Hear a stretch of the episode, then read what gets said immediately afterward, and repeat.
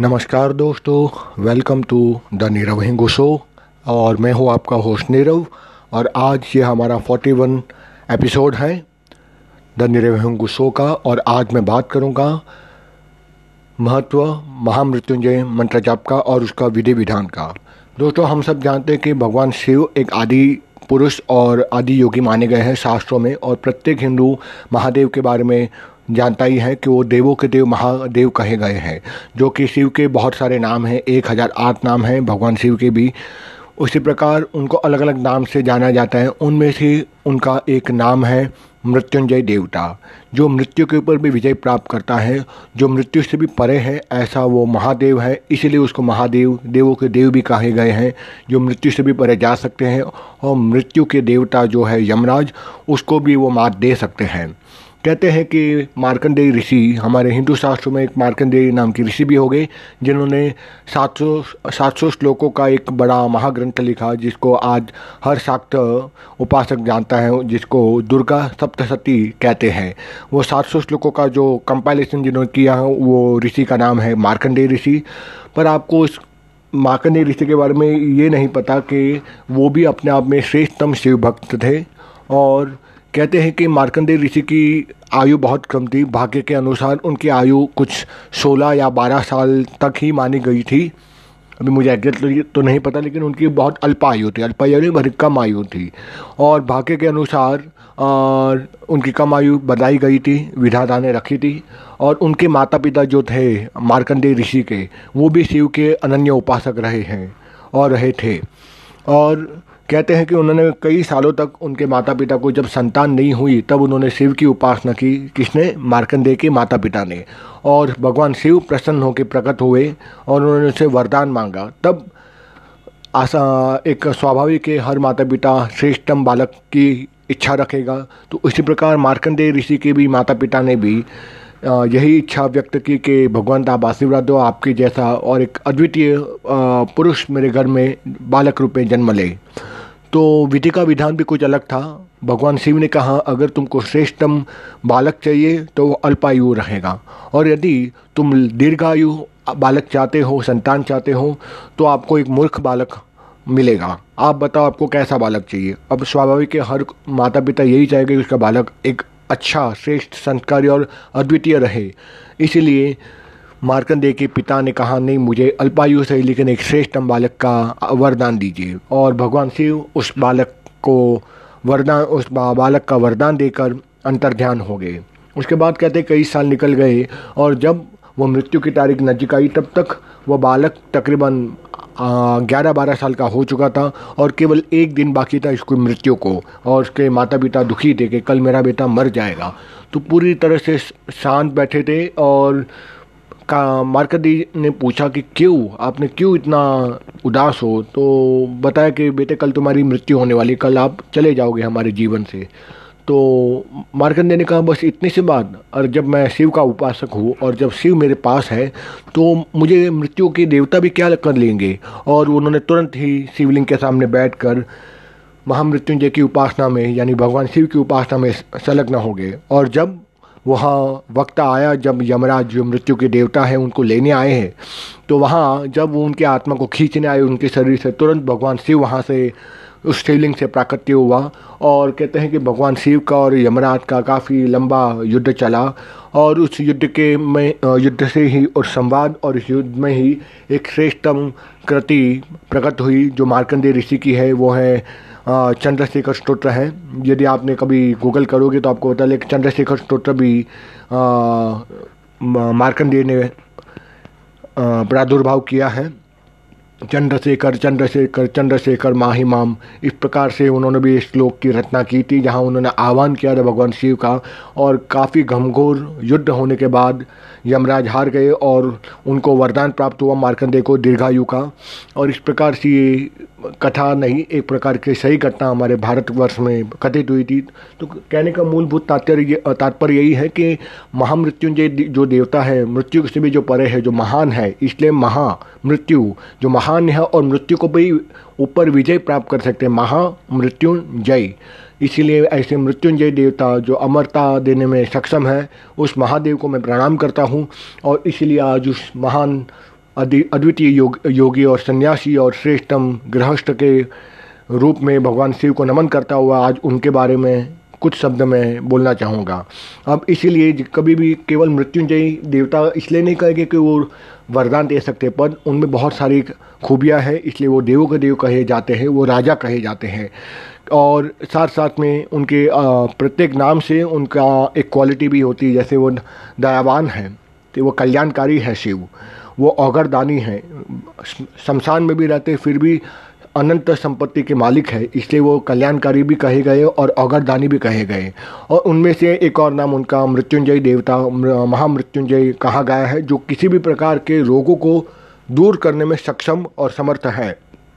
केवल रोग को दूर करने में नहीं, भक्त अपने भक्तजनों को वो लंबी आयु और दीर्घायु देने में भी वो समर्थ और सक्षम देवता है। इसीलिए उसको मृत्युंजय देवता के रूप में जाना गया है और श्रेष्ठतम वैद्य के रूप में भी भगवान शंकर को माना गया है शास्त्रों में।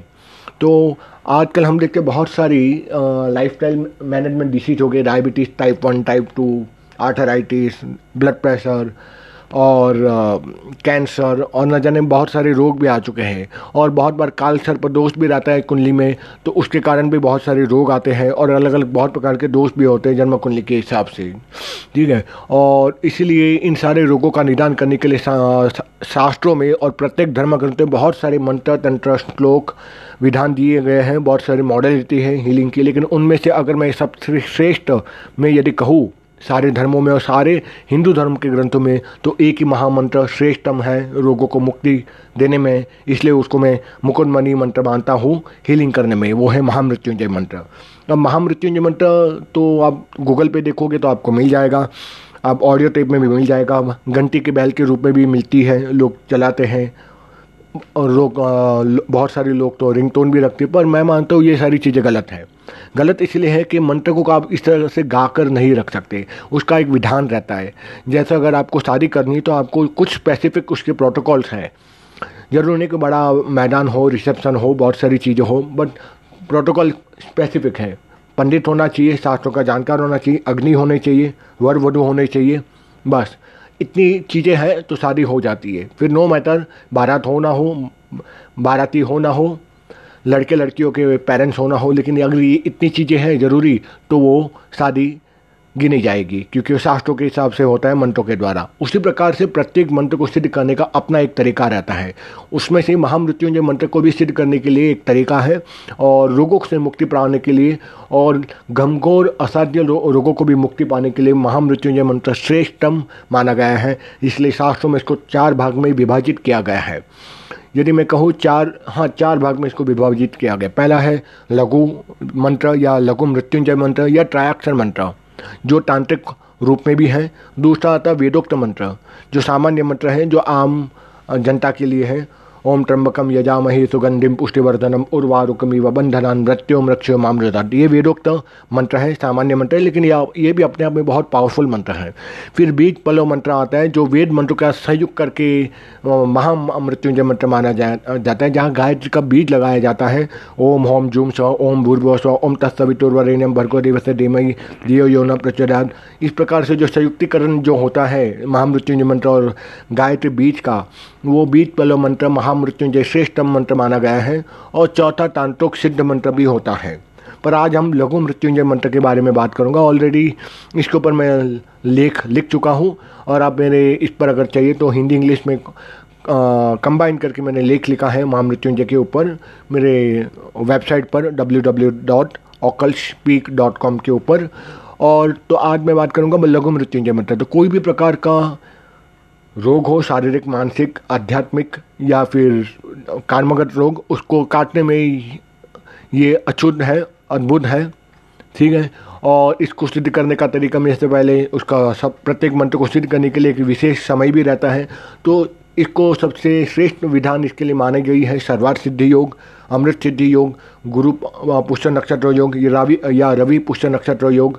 ठीक है या महाशिवरात्रि, या श्रावण महीना, इनमें से कोई भी मुहूर्त पे आप इस महामंत्र को सिद्ध कर सकते हो, क्योंकि कोई भी मंत्र रटने से सिद्ध नहीं होता। जिस तरह से गायत्री मंत्र को लोग गाने लगे हैं, बैल के ऊपर डालने लगे हैं रिंग टोन डाल चुके हैं, ये गलत है। इस तरह से मंत्र सिद्ध नहीं हो सकता, उस मंत्र का आप अपमान करते हो। यदि आप इस तरह से मंत्र का दुरुपयोग करते हो तो। तो अगर इन सारे जो मैंने मुहूर्त बताया उसमें अगर आप मंत्र को सिद्ध ना कर सको तो किसी भी आ, महीने के सोमवार से भी आप शुरू कर सकते हो उस मंत्र को जप करने के लिए। अगर पता ना हो तो किसी श्रेष्ठतम जानकार पंडित से आप जान लो कौन सा श्रेष्ठ मुहूर्त है। भगवान शिव की साधना करने के लिए प्रदोष भी एक श्रेष्ठतम मुहूर्त माना गया है। हर महीने प्रदोष भी आता है। प्रदोष काल में भी भगवान शिव की उपासना लाभदायक मानी गई है। ठीक है? तो आपको विधान आगे मैं स्पष्ट कर देता हूँ कि जो भी श्रेष्ठ समय हो, वहाँ बैठ जाए रात्रि को नौ से दस के बीच में या फिर दस के बाद कभी भी शुरू कर सकते हैं और अच्छी चौगड़िया में, अच्छे समय में रात को स्नान कर ले। पुरुष हो तो सफ़ेद धोती पहन ले, स्त्री हो तो सफ़ेद या पीली साड़ी पहन ले, ठीक है? उसके बाद आपको आसन पर बैठना है, जो सफ़ेद या पीले रंग का हो हो तो अच्छा है, या सफ़ेद हो तो और भी अच्छा है। आपका चेहरा यानी आपका मुख उत्तर या पूर्व की तरफ़ हो, सामने बाजोट पर, अपने सामने बाजोट पर, लकड़ी की बाजोट हो, उसके ऊपर आप भगवान शिव के लिए सफ़ेद आसन रख दीजिए, वहाँ गणपति का चित्र या मूर्ति और शिव का मूर्ति या चित्र या फिर शिवलिंग, तीनों में से जो भी अवेलेबल हो, वो रख दीजिए। फिर उन दोनों के पंचो उपचार से पूजा कीजिए जैसे पंच उपचार माना जाता है गंधा अक्षत पुष्प, धूप, दीप, नैवेद्य, तांबुल। ये पाँचों चीज़ों से उनकी आपको पूजा करनी है। जो मंत्र आपको आता हो, पहले मान लीजिए गणपति पूजा करनी है तो ओम गंग गणपति नम गंधम अक्षतम पुष्पम धूप दीप नैवेद्यम आचनम जलम समर्पण समर्पयामी तांबुल समर्पयामी। हर बार मंत्र बोलते हुए ये सारी चीज़ें आपको, द्रव्य आपको समर्पित करनी है गणपति भगवान को। उसके बाद शिव की भी ऐसे ही पूजा करनी है। और उसके बाद जब आप पूजन हो जाए, उसके बाद विनियोग मंत्र पढ़ना हर मंत्र का एक विनियोग मंत्र रहता है, ठीक है? तो इसका भी विनियोग मंत्र है, वो मैं पढ़ लेता हूँ। और दाहिने हाथ में पानी लेना है और विनियोग मंत्र पढ़ना है। विनियोग मंत्र है, ओम अश्य शीतक्षर महामृत्युंजय, मंत्रस्य कहोल ऋषि ही, देवी गायत्री चंड महामृत्युंजयो देवता, ओम बीजम राशक्ति महामृत्युंजय, प्रियत्ते जपे विनियोग। और इस इस प्रकार बोलकर पानी छोड़ देना है ज़मीन पर। अब बाएँ हाथ में पानी लेना है और दाहिने हाथ के पाँच उंगली को दाहिने हाथ में पाम के अंदर, जहाँ आपने पानी लिया उसके अंदर अपने पाँच उंगली डुबो देनी है। और उसके बाद जो मंत्र मैं बोल रहा हूँ, न्यास मंत्र, जहाँ जहाँ जो अंगों का उल्लेख आता है, उस अंगों पर स्पर्श करना है। कहोल ऋषि नमः, सिर से, जहाँ सीखा होती है, वहाँ स्पर्श करना है। देवी गायत्री चंद्र से नमः मुखे दोनों होठों पर पानी को लेफ़्ट हैंड में पानी वहाँ पर पाँच उंगली उसमें डुबोनी है और मुख पर टच करना है। मृत्युंजय देवताय नमः, हृदय हृदय पर स्पर्श करना है। छाती के बीच में, ओम बीजाय नमः, नाभो अमिल स्कॉर पर, नाभि पर। ओम रा सकते नमः, पादो दोनों पैरों पर स्पर्श करना है। अब न्यास। ठीक है? जहाँ जहाँ इसमें जो अंगों का मेंशन हुआ है, जहाँ जहाँ अंगों का प्रदर्शन बताया गया है, उस अंगों को स्पर्श करना है। ओम शाम अंगुष्ठाभ्याम नमः हृदयाय नम हृदय। ओम सीम तंजनाभ्याम नमः शीर्षे स्वाह शिर ओम सोम ब्रह्माभ्याम नम शिखाय वसतः शिखा पर। ओम सैम अनमिकाभ्याम नमः कवचाय होम दोनों शोल्डर्स पर। ओम सोम ओम सोम कनिष्ठाभ्याम नमः, नेत्रत्राय वतरह दोनों नेत्रों को स्पर्श करें। ओम सह करतर कर पुष्टाभ्याम अष्टाय फट पानी नीचे छोड़ दे और दाहिने हाथ से बाएँ हाथ पर ज़ोर से ताली मारे, ज़ोर से, और तीन बार चुटकी बजाए ऐसे। ठीक है? ओम शाम शिम सोम सैम, सोम सह इत्यादि बंधनम। और दसों दिशाओं में, भगवान शिव को स्मरण करते हुए ओम नमः शिवाय बोलते, दसों दिशाओं में चावल फेंक दे इंक्लूडिंग ऊपर और नीचे। या दस दिशा में बोलता हूँ? पूर्व, पश्चिम, उत्तर, दक्षिण, east, west, north, south south east, south west, north east, north south and आकाश और पाताल। इस प्रकार से दस दिशा हो जाती है। अब इसके बाद आपको ध्यान मंत्र बोलना है। अब मैं ध्यान मंत्र उच्चारित कर लेता हूँ। चंद्राग्ना, अग्नि, विलोचनम स्मृत, मुखम, पद्मम, दव्याति, स्थितम मुद्रापास मृगास सूत्र विलयंत पाणी, हिमांशु, प्रभम कोटेन्द्रु प्रगल सुधाम प्रलुट्टा तनु हारादि भूषो ज्वलम कांत्यम विश्व विमोहनम पशुपतिम मृत्युंजयम भावये। इस प्रकार ये ध्यान मंत्र है और ध्यान मंत्र आपको उसका भावार्थ भी समझ लीजिए इसका मैं भावार्थ बता देता हूँ, जो मैंने ब्लॉग पर भी लिखा है, कि इसमें बताया गया है उस भाव उस भाव मंत्र में, उस ध्यान मंत्र में कि हे प्रभु, इस पर, परमात्मा की जिसकी तीन आँखें हैं, जो विश्व को मोहित करने वाले हैं जो दिव्य क्रांति युग जिनका शरीर है, मस्तक पर, जिन्होंने चंद्रमा से अपने आप को सुशोभित किया है, और उस चंद्रमा से अमृत की वर्षा होकर भगवान शिव का सारा शरीर अमृत वर्षा से गीला हो रहा है। जिनके हाथों में पास है, दो हाथों में पास है, एक हाथ में रुद्राक्ष माला है, और चौथे हाथ में कमल पुष्प जिन्होंने धारण किया है, और जो अत्यंत ही प्रसन्न मुद्रा में बैठे हैं, जिनके गलों में सुवर्ण हाल है, सुवर्ण यानी कि गोल्ड, सुवर्ण की हाल है नागों की माला है और अन्य अनेक दिव्य आभूषणों से धारण किए हुए जो ऐसे देवता हैं, ऐसे महान अद्वितीय मृत्युंजयी देवता भगवान शिव को मेरा प्रणाम है। तो इस प्रकार से आपको भावार्थ भी जानना चाहिए, जो मंत्र या ध्यान आप करते हो। उसके बाद रुद्राक्ष की माला से, रुद्राक्ष की माला से उसकी सवा लाख जप करनी है, चालीस दिन या सात दिन के अंदर।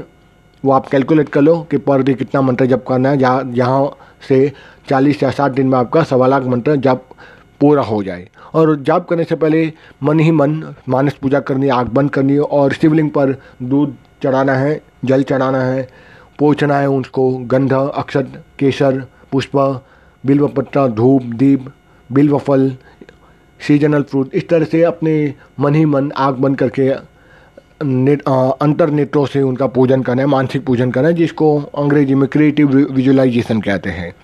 उसके बाद आपको गणपति की एक माला करनी है और महामृत्युंजय का जो लघु मंत्र है, उसकी आपको सवाल जाप करना है। मैंने ऑलरेडी ब्लॉग तो पब्लिश कर दिया हूँ, फिर भी मैं वापस उस महान अद्वितीय लघु मृत्युंजय मंत्र को मैं उच्चारण कर रहा हूँ।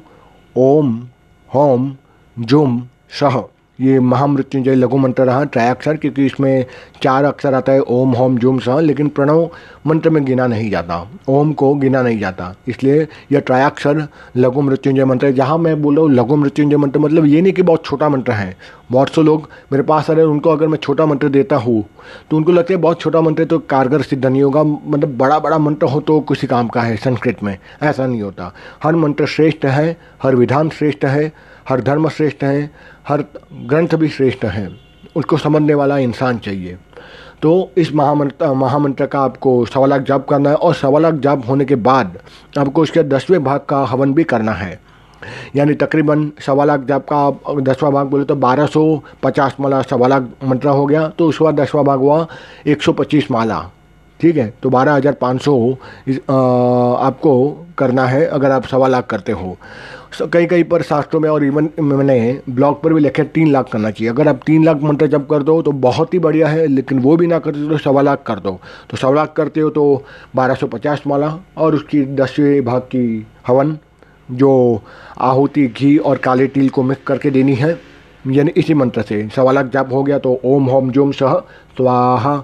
ऐसे मंत्र बोलते हुए आपको बारह सौ, हज़ार पाँच सौ बार इसका दसवें भाग का आपकी आहुति देनी है। और यदि आप तीन लाख करते हो, सात या चालीस दिन के अंदर तो उसका दसवां भाग यानी कि तकरीबन नब्बे हज़ार आपको काले तिल और घी को मिश्रित करके उसकी मंत्र की आपको सवा लाख जब करना है। और इस प्रकार करने के बाद ही ये मंत्र सिद्ध होता है और जिस उद्देश्य के लिए आपने ये मंत्र जप किया, उसका आपको फल प्राप्त होता ही होता है। पर इस पर आवश्यक कुछ बिंदु ये भी है कि अगर आप जब भी मंत्र अनुष्ठान करते हो तो बहुत सारी चीज़ों का ध्यान रखना पड़ता है। यानी सात्विकता, पवित्रता आप में होनी चाहिए।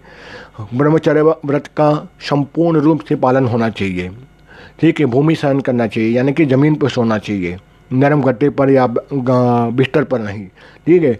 आपको स्त्रियों का सम्मान करना चाहिए। ब्रह्मचार्य व्रत का पालन होना और सदा सत्य ही बोलना चाहिए। मनसा वाचक कर्मणा।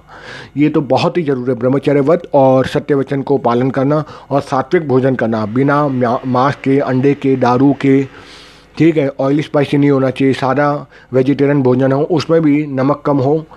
गाजर, मीट, फिर उड़द, काले तिल और काले तिल तो फिर भी खा सकते हो। और बासी भोजन, चना, कांदा, लहसुन, ये सब ताज्य है, निषिद्ध है। इसको नहीं खाना चाहिए अनुष्ठान काल में। ठीक है? तो जब ये सारे नियमों का पालन करते हो डेफिनेटली आपको उसका मंत्र का फल मिलता है। ये तो मैंने आज मृत्युंजय मंत्र का एक विधान बताया। वैसे कोई भी मंत्र आप देख लो। नमः शिवाय मंत्र हो, जो पंचाक्षरी मंत्र कहा गया है, या गायत्री मंत्र हो उस सबका एक विधान होता है। अगर विधान के साथ करते हो तो उसका फल मिलता ही मिलता है, अन्यथा फल नहीं मिलता। जो कि सब श्रद्धा से कोई जाप करता है, वो अलग बात है, लेकिन विधान है शास्त्रों में तो आप करते हो तो ज़रूर सफलता मिलती हो। और इसी के साथ मैं यहाँ से आपकी आज्ञा लेना चाहूँगा। और आशा रखता हूँ आज के इस पॉडकास्ट में आपको काफ़ी ज्ञान प्राप्त हुआ होगा और यदि आपको अच्छा लगे तो शेयर कर, कर दीजिएगा। फेसबुक फेसबुक पर इंस्टा पर लिंकिंग पर जहाँ आप एक्टिव हो। और मेरा हौसला बढ़ाते रहिए और सुनते रहिए मेरा पॉडकास्ट द नीरव हिंगू तो मिलते हैं अगले पॉडकास्ट में किसी नए विषय पर। तब तक के लिए जय हिंद।